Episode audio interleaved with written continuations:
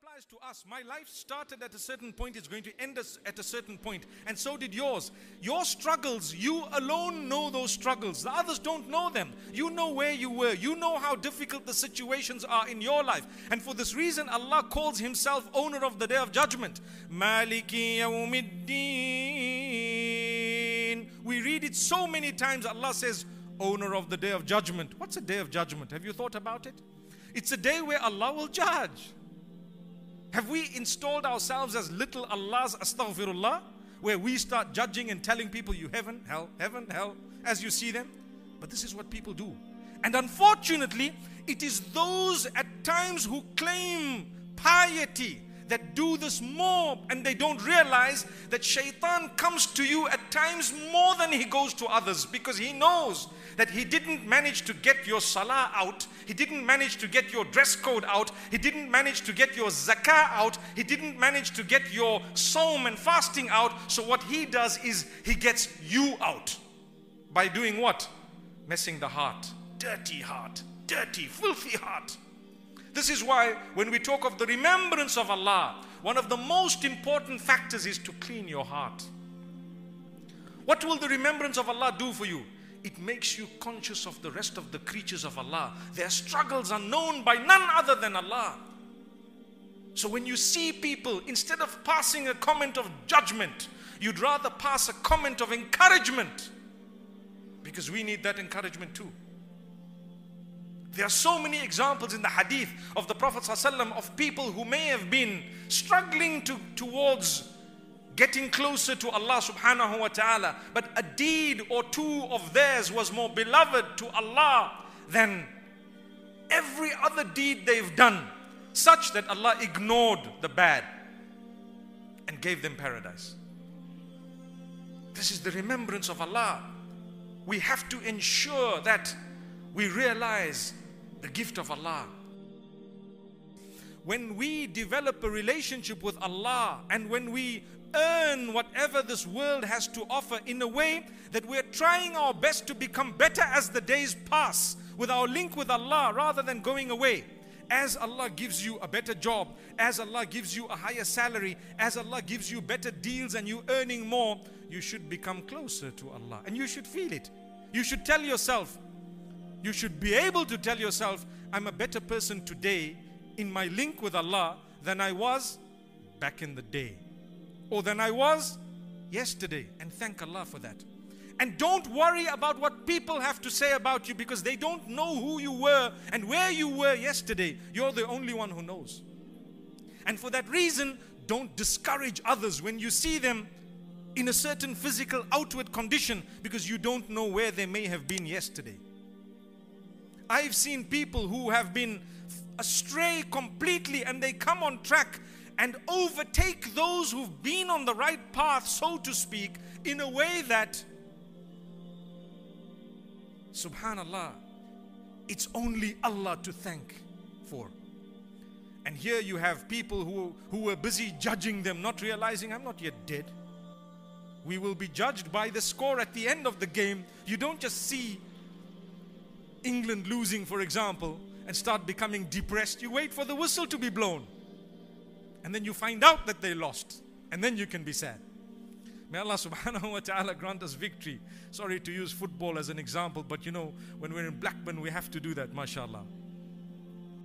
يا أيها الناس قد جاءكم موعظة من ربكم وشفاء لما في الصدور Allah addresses all mankind saying, O people, indeed a reminder or a warning has come to you from your maker and a cure for the diseases of the heart. One of them is sadness. It's a disease. It is what lies in the chest. Sadr actually means the chest. Some would refer to the heart because it is inside the chest. But anything in your chest, when sadness is felt, where is it felt? People put their hands on the chest, you know, I'm sad. It's not like it's in the chest, but it's the feeling, it's man, it's the nature of man. You say, I'm so sad. May Allah subhanahu wa ta'ala help us overcome sadness. So you want to overcome it? Remember, the Quran is the remedy. How many of us take our time? Listen carefully. Wallahi, this is a remedy. Take our time to happily, gladly open the Quran, that is the word of Allah, every morning before we leave the home and read even five minutes of your time so happily and we read the Arabic, we try to perfect it, we try to improve as the days pass, we read melodiously. Did you know that there are two ways of reading the Quran? One is just to read it as though you, you're reading a book. And the other is to read it to try and put into it some melody for the sake of Allah. So try it. Don't be shy. When you say Alhamdulillahi Rabbil Alameen, Ar-Rahman Ar-Rahim. Yes, these are powerful words of Allah. But try saying Alhamdulillahi Rabbil Alameen, Ar-Rahman Ar-Rahim. See what it does to you. It's different. It's the word of Allah. Do it for the sake of Allah. Wallahi, this is a remedy for your sadness. When you give the Quran, the word of Allah, the importance it is supposed to be having, it combats your sadness without you realizing. You're a happy person. People look at you. You have bigger problems than all of them put together, but you are smiling. You still say Subhanallah, Alhamdulillah. People think you've got no issue. There is nobody on earth who has no issue. Remember that. It's just the way they are managing and coping is different. You think you have a problem, wallahi, there are people sitting right near you in the same masjid that perhaps have problems a hundred times the size of yours, but you won't realize it. They have a link with Allah. They know this world is temporary. That brings me to another point. Once you've developed your link with the Quran and you try to read and you try to understand and you try to put things forth and you develop a link with Allah and your dhikr, remembrance of Allah is in order, your salah is in order, you need to be able to appreciate what Allah has given you that He has not given others. That is one way of combating your sadness. The hadith of the Prophet ﷺ, he says, "Unzuru ila man huwa dunakum." Look at those who have less than you, who are lower than you. In the Quran, Allah speaks about problems that almost break the backs of people. When the Prophet ﷺ had a problem, it was not connected to him or his dunya, it was connected to the deen, the religion. That's why I said you ask yourself a question Is this matter related to the deen or the dunya? The matter I am sad about, is it, if it's connected to the deen, then yes, it is a matter I should be sad about. I, I combat it in a similar way. But if it is connected to the dunya or this life, then I need to know number one, life is temporary. Days do not last.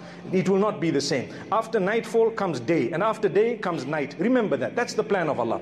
A lot of us are sad because of something temporary. You lost wealth. Everybody's lost wealth. Nobody seated here has not suffered a loss. Everybody has. They've dealt with it differently. They've suffered at different levels. Allah tests you according to your level. In one narration, the hadith says, Allah tests you according to how much He loves you. When He loves you more, He tests you more. That's a hadith.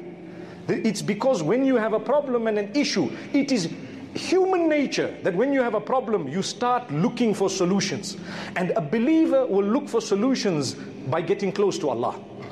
So when Allah wants you to become very close to Him, He gives you a bigger problem because He knows if you didn't have this one major issue in your life, perhaps you wouldn't even be bothered about reading Salah. You wouldn't even be bothered about calling out to Allah subhanahu wa ta'ala. So Allah says, you know what? Think about those who have less so you can appreciate what you do have. When you want to be sad, then you look for sadness even when there's happiness glaring you in your face. You need to know this. Why then do we say, I'm sad? So the whole world will be sad. Who is going to thank Allah? You cannot say, I am sad because Allah has taken away something material from me. You have to say, Alhamdulillahi ala kulli hal. I praise Allah upon all conditions. Wa a'udhu billahi min hali ahli nar.